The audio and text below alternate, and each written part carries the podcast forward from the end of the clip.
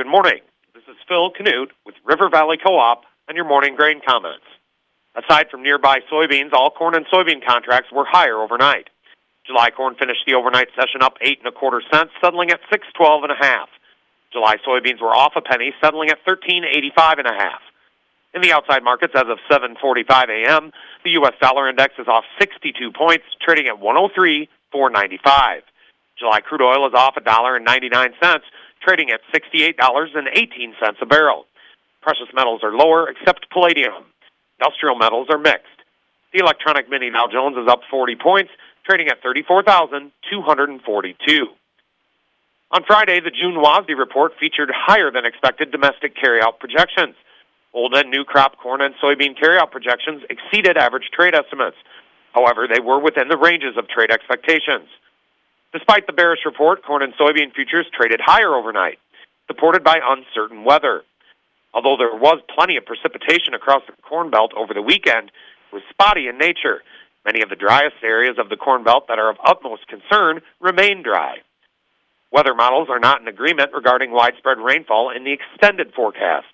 This uncertainty has traders on edge and is lending plenty of support to futures.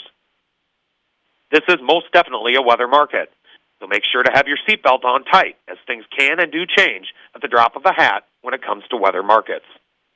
On Friday, the fund sold 5,000 contracts of corn, bought 10,000 contracts of soybeans, and bought 2,000 contracts of wheat. They are now estimated to be net short 49,545 contracts of corn, net long 30,950 contracts of soybeans, and net short 121,280 contracts of wheat. From a chart perspective, July corn posted a new seven-week high overnight at 617 and a half. That level now stands as initial resistance, followed by the three and a half month high charted on April 18th, 647 and a half. Initial support lies at the psychological $6 level, followed by 595 last week's low charted on Monday, and then 577 and a half, the two and a half week low charted on May 31st. July soybeans charted a new one month high overnight at 1392 and three quarters. That level now stands as initial resistance, followed by the psychological $14 mark, and then 1446 and three quarters, the one and a half month high charted on May 8th. Initial support lies at the overnight low, 1379 and a quarter, followed by 1350, and then the psychological $13 level. Opening calls are higher. And with all of that, have a great Monday from your friends at River Valley Co-op.